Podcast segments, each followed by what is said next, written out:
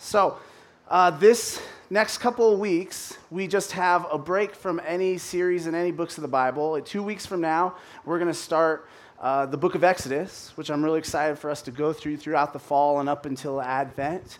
Uh, it's such a beautiful book of the Old Testament, central to God's mission and what He's doing. And, but in the meantime, we get to kind of preach on whatever we want. In Spanish, the word pastor it has two meanings, like a lot of languages. And in Spanish, it means pastor, like someone that works vocationally for the church, but it also means shepherd. And I always love that in Spanish it means both those things. And I always wished in English it would mean both those things because a lot of the work that Vince and I and other leaders in this church do is to shepherd this flock, is to guide us a certain direction. And so for the next couple weeks, we're going to be shepherding the flock in a, a few different directions into uh, deeper depths of, of God and who He is and what He's about. And so, if you're here and you're just visiting or you're not a Christian, welcome. Um, it, but and thank you for coming. I appreciate you being here. But it's going to be a little bit of a family talk here. And so, if you feel like I'm saying stuff and you're like, I don't need to live that way, I go, you're right. Unless you believe in Christ, uh, I, I, this, this way of living is, is for us as, as Christians. And so, as I'm saying things, uh, you can just go get them, Anthony, right? And so, uh, that's what we're going to be doing the next couple weeks. My hope is to kind of shepherd us into deeper relationship with God, deeper following of Him. And so today, in particular, we're going to talk about what does it mean for us to submit to one another out of reverence for Christ. Okay. So let's pray really quick before we get into that idea. God, uh, we need you for this to be good. God, thank you that you've put shepherds in my life. Thank you that you are the good and great shepherd over all of us. God, would you guide us in this time? Would you cause our hearts to hear from you? God, make our hearts good soil for the gospel. God, would you make your ways beautiful to us?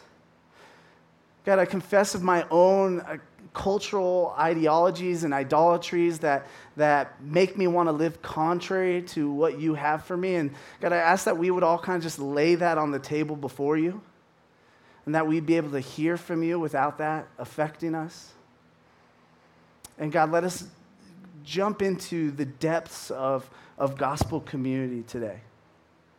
God, we love you and we need you. Amen the great philosopher Miley Cyrus once said in a song where she's saying over and over again that we can do what we want, we can party how we want, we can be who we want.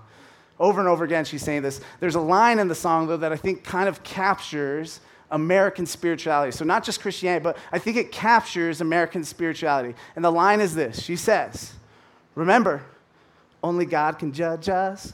Um, Sorry, I did that.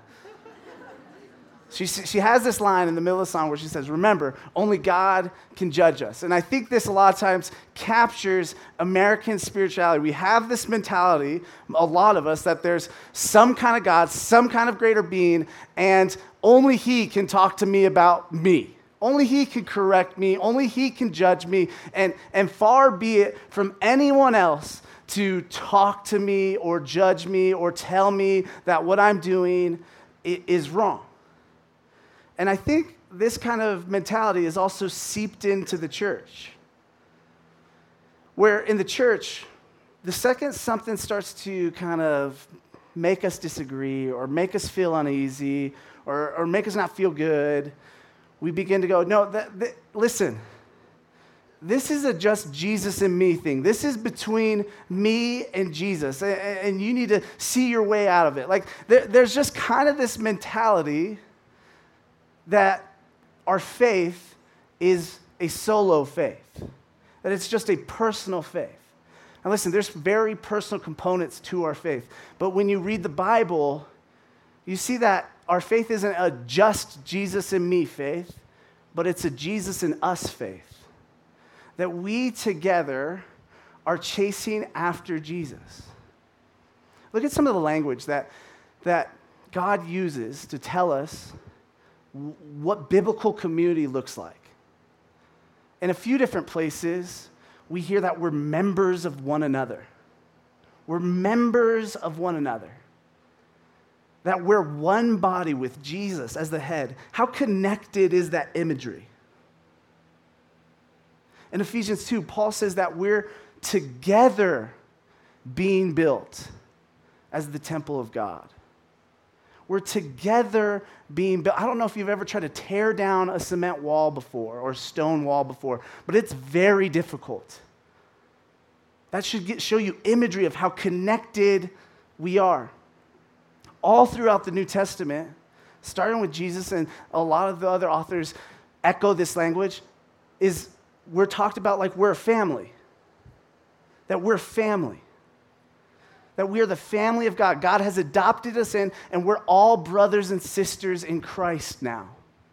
This isn't just beautiful language. This isn't just poetic language. This is a reality for those of us who believe that Jesus is Lord. We are actually family members.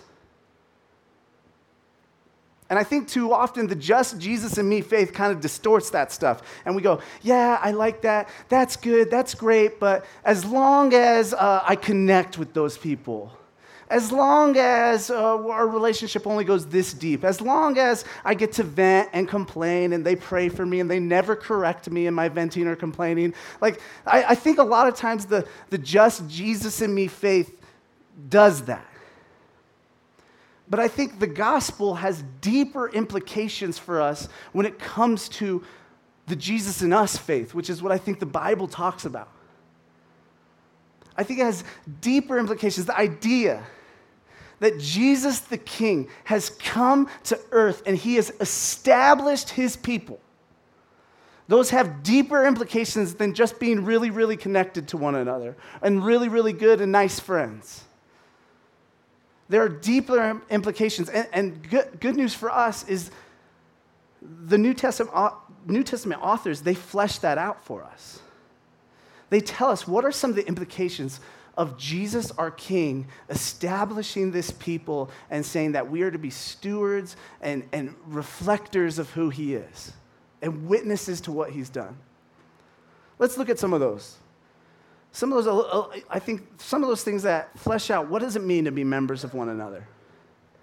Hebrews 3 12 and 14. You can turn your Bibles. Honestly, it's going to be kind of hard to turn to all these verses, but we're going to be mostly in Hebrews if you want to turn there. But Hebrews 12 says this Take care, brothers, lest there be in any of you an evil, unbelieving heart, leading you to fall away from the living God but exhort one another every day as long as it is called today, that none of you may be hardened by the deceitfulness of sin. For we have come to share in Christ if indeed we hold our original confidence firm to the end. That, that's some strong language. That's some deep community. Right? We're not just called to hang out the, the author of Hebrews is saying, hey, what you need to do is exhort each other. If you don't know what that word means, it's really like command each other, but in an encouraging way. So, command each other in an encouraging way so that your heart doesn't become hardened by sin, so that your heart doesn't choose sin over God. And you could go, oh, Anthony, that's the exception to the rule, except for look what the author of Hebrews said. Do it every single day as long as we still call them days. So, this is not an exception to the rule. This should be common to the people of God that we are exhorting one another away from our sin. That shouldn't be the exception to the rule. Hopefully, it is because of God's righteousness in us. But I think the author of Hebrews understood human nature and understood how much we need that. Look at Hebrews 10 24 for some other implications of, of Jesus being king and establishing his people.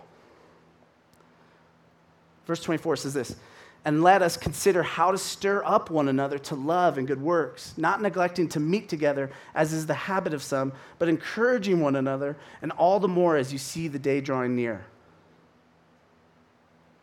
So, not only do we push each other away from sin, but we begin to speak into each other's life and stir each other up towards love. and good deeds. Now, again, you go, oh, that sounds nice. No, have you ever had someone come up to you and say, hey, you should do this? You should do this good thing for this person. You go, only God can judge me. Where's Miley? Like, you, you're, you're just, you don't want to hear that. But we're supposed to stir one another up to deeper love, to more good works. Often meeting together, encouraging one another more and more as it gets closer to Christ's return. You don't have to turn here, but Ephesians 5:21, Paul is, is giving all these one another commands. You see all these one another commands throughout the New Testament of how we as Christians are supposed to live and care and love each other. And he, he is giving a handful of these commands before he starts talking about what specific family life should look like. And he says this to kind of cap it off in verse 21 that we as Christians should be submitting to one another out of reverence for Christ. Anthony, I don't like that. I know some of you are thinking that. Go, I don't like that. What does that mean? I don't want to submit to people. But Jesus, the King, has established his people in a way that we do submit to one another. And if that begins to be hard for you, know this this is not just arbitrary. This, this reflects who Jesus is, this reflects how he lives. And so we're retelling the story of Jesus' life when we live this way, and we'll get more into that later. But we're, we're called to submit to one another out of reverence for Christ. This last one, Hebrews 13, 17. I don't want to read this one, if I'm going to be honest, because it talks about leaders. And I don't want to read it because it could come across like I'm this like authoritarian and I'm like, hey, you got to obey me. So pretend I'm like a guest preacher and I'm not a leader at this church. Because the reality is, I, I want you to hear the whole counsel of God's word. And even the things that are kind of awkward for me to say, I want to say them because God says them to us. Hebrews 13, 17, it says this Obey your leaders and submit to them, for they are keeping watch over your souls as those who will give an account. Let them do this with joy and not with groaning, for that would be of no advantage to you. So, the implications of Jesus being king and establishing his people go far deeper than just being really, really, really connected. In fact, I guess what you could just say is it means we really, really, really are connected to one another. We really, really are members of one another. We really are called to exhort one another away from sin. We are really called to stir up one another towards love. We are really called to, at times, submit to one another, even when we don't want to. And we're called to obey our leaders. This is the sort of community that God calls us to. And here's my hope as, as I'm hoping to shepherd us today, like I talked about earlier. My hope is that our gospel community begins to look like this. I'm going to steal uh, an illustration I heard from Tim Keller, as we're apt to do here. And he uses this illustration to, to describe the sort of community that, that Christians should be in. And it's this it, he, he references uh, the story, the Odyssey, the poem, the Odyssey, uh, by Homer. If you, if you don't know that story, you weren't in ninth grade at a public school because you have to read that there. And so, if you don't know the story, it's about Odysseus. He has to get back home so these guys don't steal his wife from him. And so, he has to take this epic journey to get home, and there's all sorts of trials on the way. And one of the trials on the way are these sirens, these mythical creatures that sing or use their voices in some way to lure people to them, lure ships to them, and the, the ships dash themselves on the rocks because they're hearing how beautiful this, this music or whatever it might be is, and, and they just go towards destruction because of it. And so Odysseus, he takes all his sailors and shipmates and he gets wax and he puts wax in all of their ears so that they can't hear anything. And then he ties himself to the mast of the ship and he says to his shipmates, I think before he puts that with the wax in, hey, no matter what I do, no matter how much I scream, no matter how much I flail, no matter how much I beg you, take me to the destination that we're going to. No matter how much I say, no, we got to go this way instead, no matter how much I cry, no matter what I do, take me to the destination that we need to go to. And I think Christian community looks like that sometimes. That we have people in our lives that are going to take us to the destination that we're going to, no matter how much we kick and scream, no matter how much we don't want it. And the destination for us, if it's not clear, is Jesus. The destination for us is knowing Jesus more. It's loving Jesus more. It's being more like Jesus. It's obeying Jesus more. That's our destination. And we need people that we allow in our life to take us to that destination for the times when the sirens sound really beautiful, for the times when we want to dash the ships of our life on the rocks because it seems right to us. That's the kind of biblical community we need. And so this is what we're going to talk about for the rest of our, sermon is we're going to flesh all that out. So first we're going to talk about how do we have community like this? How is this sort of community even possible? Okay? Then we're going to talk about who do we allow to be those people, to be those shipmates? Who are the people in our life that we allow to do that? And then finally, in, in, in a kind of pastoral turn towards specifics, we're gonna, I'm going to talk about uh, four areas or four categories of, of relationship that we tend to not allow people in four areas of our life where we tend to keep private or we don't allow people to speak in and correct us where quite honest quite honestly where we often don't submit to one another out of reverence for Christ. And that stuff might hurt a little, but again, I want to my goal is that we get to the destination that is Jesus. That we stay on course, that we go towards him. My goal isn't that you guys start living life the way I see fit. My goal is that we start living life the way Jesus sees fit. Okay? So, let's hop into it. How? How is this even possible? How is community like this possible? And here is how it's possible. I've kind of already touched on it. When the destination for all of us is Jesus. If we're going to be guides to one another, we need the destination to be Jesus. We need the goal of our life to be to get to know Jesus more, to love him more, to obey him more, to be more like him. We, as followers of Jesus in the room, we have to agree that that is our destination.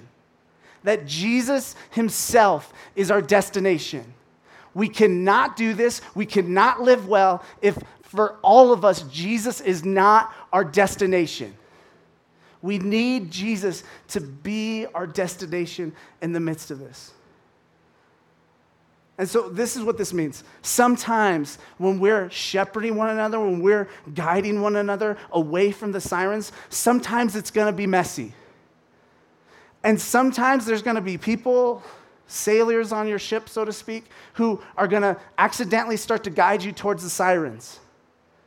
But because we're doing this in community with multiple people and leaders in our life, we'll be able to correct course and go towards Jesus. And so, this is only possible if we agree that Jesus is our foundation and Jesus is our destination. Because if, if, we're going to be honest with ourselves, a lot of times people come to us and we want to guide them into what we think is wise, what we think is good, what we've been taught is good when a lot of times it's contrary to God's word and contrary to going towards the destination of Jesus. And so the only way that this is possible is if we press into Jesus, if we rely on Jesus, if we agree to move towards Jesus as the destination. Amen, church? So who who do we who do we let to do this? I think there's kind of two groups. And the first group is this is our peers in Christ. So anyone that believes that Jesus is Lord over all, you can allow into your life in this way. Look at all the one another's throughout the scriptures. They are very intimate. Exhort one another, submit to one another, care for one another, all sorts of one another's throughout the Bible. And so we have to allow our peers in Christ to guide us to the destination that's Jesus. And so I think for some of us in here, there are some people that you in here, in particular, need to deputize. That you need to deputize into your life in a way, and you almost need to say, hey, listen, my private life is your business. The things that I keep private, I'm going to bring up to you. I'm going to allow you to speak into it. I'm going to allow you to correct me. I'm going to allow you to talk to me about it. That's what we see in Scripture. That's what we see that the good news of the gospel has made it so that we can live that way. That we don't have to be autonomous, that we don't have to strive on our own. That we can rely on our brothers and sisters to speak into our life. And th- this is really hard because, uh, if, if, again, if we're honest, what we want is not people that are going to speak into our life and correct us and show us scripture where we need to hear scripture, but we want weak counselors that just listen. That's what we want. A lot of times I hear about people changing counselors and don't feel convicted, um, I guess, unless this is true about you, but where they're like, yeah, they were just correcting me too much and telling me I need to do some different things. And maybe you're right. Maybe they were being too judgmental. But I think a lot of times we just want someone to listen, and there's place for that in the body of Christ as well. But there's also place for the people in our life to speak to us and correct us. I remember years ago, a buddy of mine speaking into my life and just saying, Hey, I don't think you talked to your wife right. I was like, Whoa, hey, man, get out. Like, you know, like I, I was, I, I was uh, taken aback. But I, I actually, over the next few days, when, when that happened, I was like, he's, he's right. I need to correct this. I need to do it behind doors so no one sees. No, I, I just, I'm just kidding. I'm just kidding. Um, but we need people to speak into our life. We need to deputize people to speak into our lives. Here, how we do our redemption is a few ways through redemption communities. If you want to join a redemption community, there will be people there who, who you can get to know and grow with and, and even say, hey, I'm going to, I want you to be in my life in this way. I want my private life to be your business. You could do it through a mentor. You could find a mentor and ask for the wise counsel of a mentor and, and, and share all that's going on and, and, and allow a mentor to speak into your life. But this is so necessary for us as believers. We need to be able to submit to our peers in Christ, even.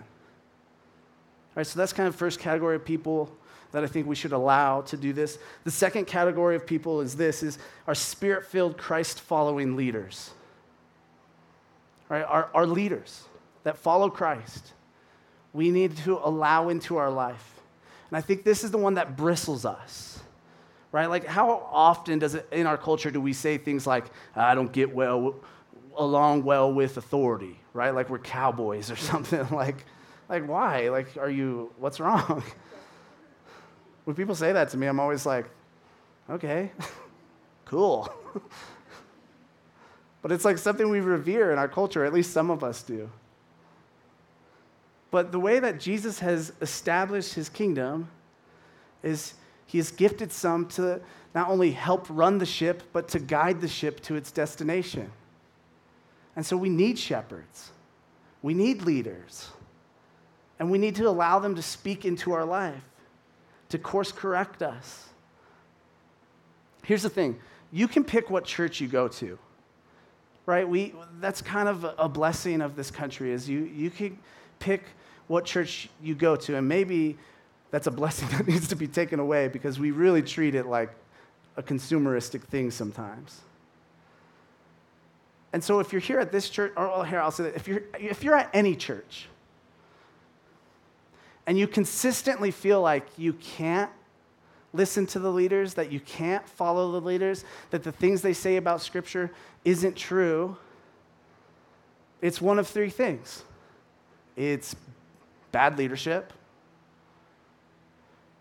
or you're a bad follower, or it's kind of a mixture and it's just not a good fit. And so you should probably go to a church where you can obey the leaders, where you can listen to the leaders, where you can allow them to guide you towards the destination of Jesus. And again, I gave those three different things. It, it's going to be one of those three things. And I think if we're honest again, more often than not, it's because we're bad followers. More often than not, we want to go our own way. We want to blaze our own trail. But, but Jesus says that authorities in our life are a good thing. So hear me. I'm saying authorities in our life are a good thing, authoritarians, not a good thing. Jesus does not want us to have authoritarians. I don't want you to just obey everything I say. I want you to listen when I'm guiding you to Jesus. Like uh, good biblical authorities, they offer biblical wisdom, not their own wisdom. Good biblical authorities, they don't want to control you. They want the best for you, and that's Jesus. Authoritarians, they want to add to scripture sometimes. They want you to see them as their Savior instead of Jesus as your Savior. They do want to control your life. They might even tell you to sin. So hear me. Don't allow those kind of leaders in your life. But I think sometimes it gets messy in our culture to, to distinguish between the two. I think that's sad. But Jesus wants us to have authorities in our life, flawed authorities in our life. Vince and Randy and me and the other leaders in, the, in this church, we're working our tails off to make sure we never become authoritarians. I, I, promise you that. We are working our tails off to make sure we don't become authoritarians, that the leaders we raise up don't become authoritarians. And I just want you guys to know that. that. That's not our heart. Our heart is not control. Our heart is that you get more of Jesus, that you know more of Jesus. And so, since Jesus has established his church in a way that he wants leaders caring for the flock, who are the church leaders that you've deputized into your life? Who are the church leaders that you're going to listen to on certain issues that you're unsure about? Who are those people? The, the Jesus and me mentality of life lets peers in Christ and leaders in Christ in your life up to a point. And as soon as it kind of starts getting uncomfortable or they say something you don't like, then you're like, nah, mm, I'm going to kind of cut off relationship or I'm not going to listen or I'm going to do my own thing. But the Jesus and us mentality kind of humbly submits to one another and goes, okay, are these leaders guiding me towards Jesus? Even if they're wrong, is their heart for me to get more of Jesus? Are my peers, are they guiding me to Jesus? We need people to guide us simply because we can't always see ourselves very well. Have you noticed how popular uh, Enneagram is right now? Everybody loves it. They're like, hey, you're a seven, you're a five, you're a six, whatever like, oh, you're doing that because you eat hamburgers like a two, or whatever. Like, there's just all this. I'm like, whoa. Um, and you know why? It's because it helps us to understand ourselves. And God has given us the church to help us understand ourselves, help us understand where we need Him. I'm not dissing on Enneagram, I think that's a helpful tool. But God has given us the body of believers to help us understand our hearts and how they work. They, our friends and our leaders can see us in a way that we can't see ourselves sometimes. And so I, I want to move into this last part of the sermon. And, and, this last part of the sermon, I do want to look at some specific areas where I, I think that I often, and other leaders in this church often, run into people that they're like, hey, you can be in my life up until this point and up or up until this category and then I'm not going to let you speak into this category anymore. And again, I think biblical community will often have us submitting to one another even when we don't want to. Even when it feels wrong to us. Just like Odysseus on the ship. And so I want to speak to some of those areas in hopes again, not that I have more control over this church but that God has more control over us, that we're more submitted to Him, that we love Him, that we know Him more. Okay, so four categories of relationship that I think we don't allow people to speak into. The first one is this is your relationship with God. And you think, no, Anthony, I'm really open about my relationship with God. Well, I, I really do think our sin life is a part of our relationship with God. It's when we're turning away from God.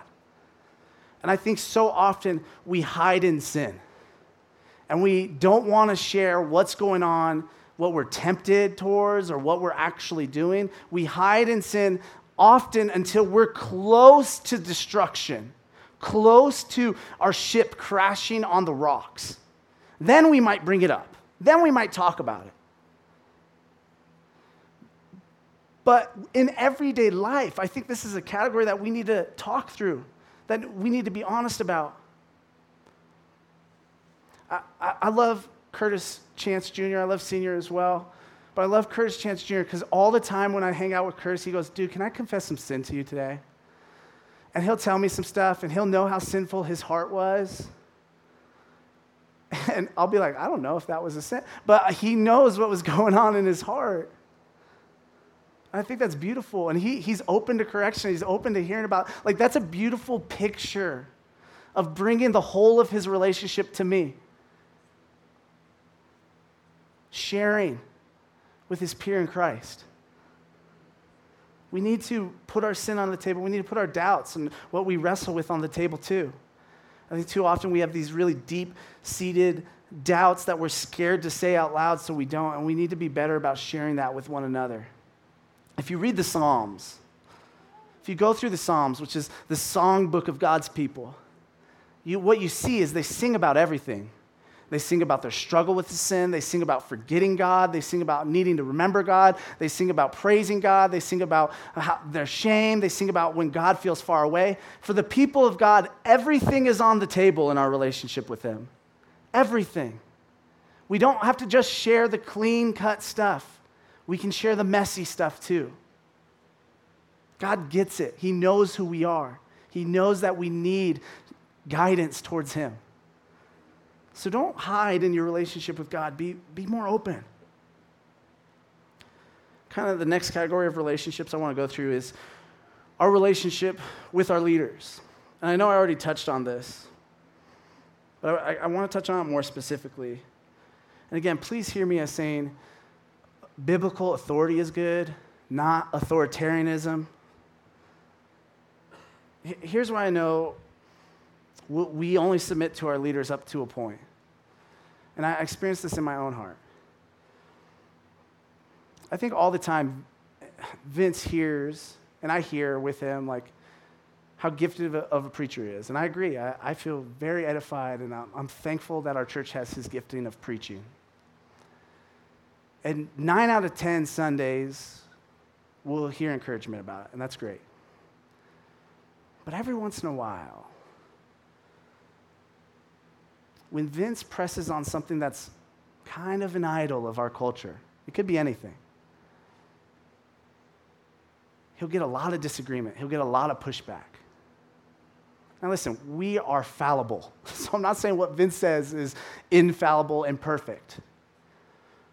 But I think a lot of times we'll, he'll say these things that are almost like verbatim of Scripture. But because it presses on a pressure point of our culture or an idol that we might have, then we go, yeah, I'm not going to listen to you anymore. Yeah, I'm not going to I'm not going to agree with you anymore. And I, I, think sometimes it could be RC leaders, it could be mentors. We'll listen to them until we disagree with them. And that's just sad because then we're just echo chambers of one another. We only allow relationships in our life where they'll say what we want to hear. And sometimes your leaders are going to say things you don't want to hear. Now, please be very balanced with what I'm saying there. Me and Vince say wrong stuff all the time, and we know it, and we need correction there. But sometimes it's just funny to me how often where it'll be like a clear teaching of Scripture, and that's when people have a hard time with it because it's an idol in our culture. I don't know, give me grace. Just think about that. Another big area of relationships that I think we don't allow people to speak into are romantic relationships, okay? So here, when one of y'all get in a relationship with somebody, we can just say, okay, we're done. We're not going to be able to speak into their life anymore. Like in my seven years here of ministry, I won't speak of where else, but in seven years of doing ministry here, I, I would say 99% of the time, if somebody gets into a relationship with somebody, it's done. They're going, like, they're going to do whatever they want to do. Their peers that love them, their best friends that they grew up with could be like, hey, I don't know if that's a great thing, a great relationship to be in for this and this and this. And they'll go, nah, that person makes me feel good. Like we, we what, for whatever reason, in romantic relationships, we, we just don't want to listen to people. It's like we forgot the important lesson we learned in Frozen when Anna went after Kristoff or whoever it was. Even Disney's trying to get it, reach us and go, listen, don't get in on unhealthy relationships. But in the church, how much more so should we be listening to the advice of our peers in Christ and our leaders? But so often in the church, we go, nah, I don't like what you're saying because you're saying I need to do this or do that or do this. And please, those of you in here that maybe feel like I'm, this is personal and pointing at you, don't because you all do it. So you can all feel like it's personal. but we should allow people to speak into our life about our romantic relationships. And listen, married people, you're not off the hook either. Married people, I, I, it blows my mind how often people come to us on the brink of disaster in their marriage that they put on a face in their RC, that they put on a face in life, like eh, everything's okay, we're all right, we're doing good. And, and, and, then when it's just near the brink of disaster, you're like, how long has this been going on? Like, how long has this stuff been happening? And you're like, I don't know, like five years. And we're like, what? So, married people, we're not off the hook here. For whatever reason, we uh, are closed off in our romance lives as well with our spouse. We need people in our life. Husbands, you need people in your life to encourage you to love your wife better and sin against her less. Wives, you need the same thing. We need this. We need to be vulnerable with each other. What I love about Vince and Randy is they are always, we're always asking each other, but they're in particular asking me, like, how are things going in your marriage? And I get to be, it's hard for me to lie. So I often have to just be vulnerable and honest, and I hate it. Like, I even plan lying sometimes because I know they're going to ask. I'm sorry, I'm sinful. But I'm like, I can't. Like, I just can't do it. And they speak into it, and they love me, and they care for me, and they guide me into loving Jess more and looking more like Christ to her. We need that.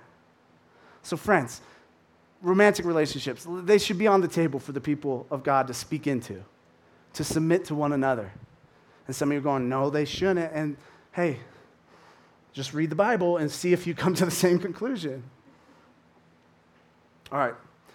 The last kind of category of relationship that I want us to get into, I think will help our church, is our relationship with the world. And I specifically mean kind of our dealings with the world. And I'm only going to touch on two things in particular, but I want to touch on money and politics. Because I think a lot of times in these two areas, we don't allow our peers in Christ or our leaders in Christ to speak into them. With money, our culture is really secretive about money and really weird about money. People leave churches, even like someone might leave today just because I mentioned money. Because of our culture's idolatry of money and autonomy and, and all of that. And frankly, our idolatry of it as well. And so I'm not saying you got to share your W 2s with each other, but I, I think money should be more of an open conversation so that we could stir each other towards generosity, so we could stir each other away from idolatry, so we can stir each other away from bad stewardship of it. We should be more open and honest about our dealings with money, with our peers in Christ and our leaders, knowing that they want to lead us to Jesus with politics, which I know a lot of you are, oh, great, you know. I don't think I need to say much. But here, here's what I, I view a lot of times in our church there are some people in our midst who are peacemakers, who are doing everything they can to follow God's leading when it comes to political engagement. And I watch them as they grow weary because they're in relationship with people that identify with only one side of the aisle or the other. And they begin to have these conversations where like i think god on this particular issue would draw us this way and one side of the aisle or the other will no no no no no no. I'm not going to listen to you. I'm not going to be corrected. I'm not going to change my thinking. I can't. I've established what i thought. I think the way i think about politics and no one can change it. Isn't that sad church that so many of us our political lives and i'm speaking for myself included where i go i've figured it out I know the right way to do this. I know the right way to think through this. And that's just not true. I just think we need to be more open to correction when it comes to political thought and engagement and what that looks like. And so if you find yourself never being corrected about your political thought, you're probably wrong. The church is a peculiar people. The world looking in at our politics should not be able to make sense of it because it looks like Jesus. Please don't leave the church. Um, I think only Jesus could lead us into this sort of a community, right? Where we talk about our relationship with God, where we're open to be vulnerable about our sin, where, we're, where we listen to leaders, even when it feels like what they're saying is wrong, where we bring our romantic lives to the table, single people and married people where we allow ourselves to be corrected in how we use our money and, poli- and how we deal in politics. This isn't possible in our own strength. It's only possible with Jesus. It's only possible understanding that He has made us new creations and He has filled us with His Spirit. And when we lean into that, at the beginning of Genesis, there's a lot of stories about sin's distortion in the world, but there's two in particular where you begin to see how sin has distorted and, and corrupted community with one another. And right away, it's, it's one of the first stories where sin enters the world is God is asking Adam what happened and why did he sin, and he blames Eve. He goes, I sinned only because of her. She's the one that made me do it. So right away, we see sin affect community in a way where we blame each other for our problems. We blame each other for what we've brought upon ourselves. And then Adam and Eve, they have two sons, Cain and Abel. And one day out in a field, Cain rises up in jealousy of his brother because God favored the sacrifice of Abel's over Cain's. And so Cain kills his brother Abel. And then we see God move towards Cain. He doesn't torture him. He doesn't just kill him outright. He just moves in love towards Cain, even though he knows exactly what Cain has done. And he says, Cain, where's your brother Abel? And Cain, in his response, says, I, I think something evil. He just says, I don't know. Am I my brother's keeper? And it's so evil because he took his brother's life for himself. So to have the audacity to say to God, Am I his keeper? While knowing he took his life because of jealousy. Jesus came to redeem that. Jesus came to redeem those moments. The mechanism in which he redeemed it is coming to earth and showing us how holy and good and true he is and dying on the cross for our sins, for Cain's sin, and raising from the dead to show us he's more powerful than death. That's the mechanism in which he has come, uh, that he used to redeem community. And because that, we have the Spirit in us, and he's regenerated our hearts. He's taken our hearts of stone and he's made them hearts of flesh. And because of that, when God now comes to us and he says to us, Hey, what's going on with your brother or sister in Christ? Our response doesn't have to be like Cain's response. We can say, You know what? I don't know. I do care about my brother. I am my brother's keeper. I am my sister's keeper, and they're my keeper as well. God has come to redeem that. Jesus in his work has come to redeem that. And guess what? We're not just doing that just to redeem the moment, but we're also doing it to reflect who Jesus is, like I talked about earlier. Jesus in his life always submitted to the Father. In all that he did, he was submitted to his Father. Jesus in his life was always guided by the Spirit. If you, if you don't believe me, read through the Gospel of Luke and see how often Jesus is guided and filled by the Spirit. And so when we submit to one another out of reverence for Christ, we're showing the world who Jesus is. When we allow others to guide us in our life, we're showing the world how Jesus was led by the Spirit. Jesus came to redeem community for us, and we so badly need him to. And when we allow him to do it, we begin to reflect his image to the world. So, church, we need a faith that's not a just Jesus in me faith, but we need a faith that is a Jesus and us faith. Amen, church? Amen. Let's pray. God, thank you that you redeem all things.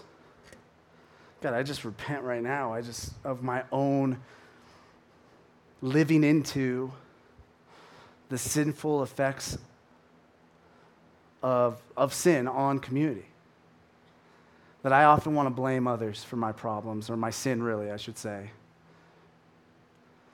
Or I often want to rise up in jealousy against a brother or sister. Or I often want to say, Am I even supposed to take care of them? I'm not their keeper. God, help us. Help us to do this. Help us to see that you have given us new hearts. Help us all to go towards the destination that is you together. God, we await the day when you return. And in the meantime, God, let us be beacons and witnesses to that and to what you've done. God, we love you and we need you, and we need your love and your grace for this sort of community to even be possible. Amen.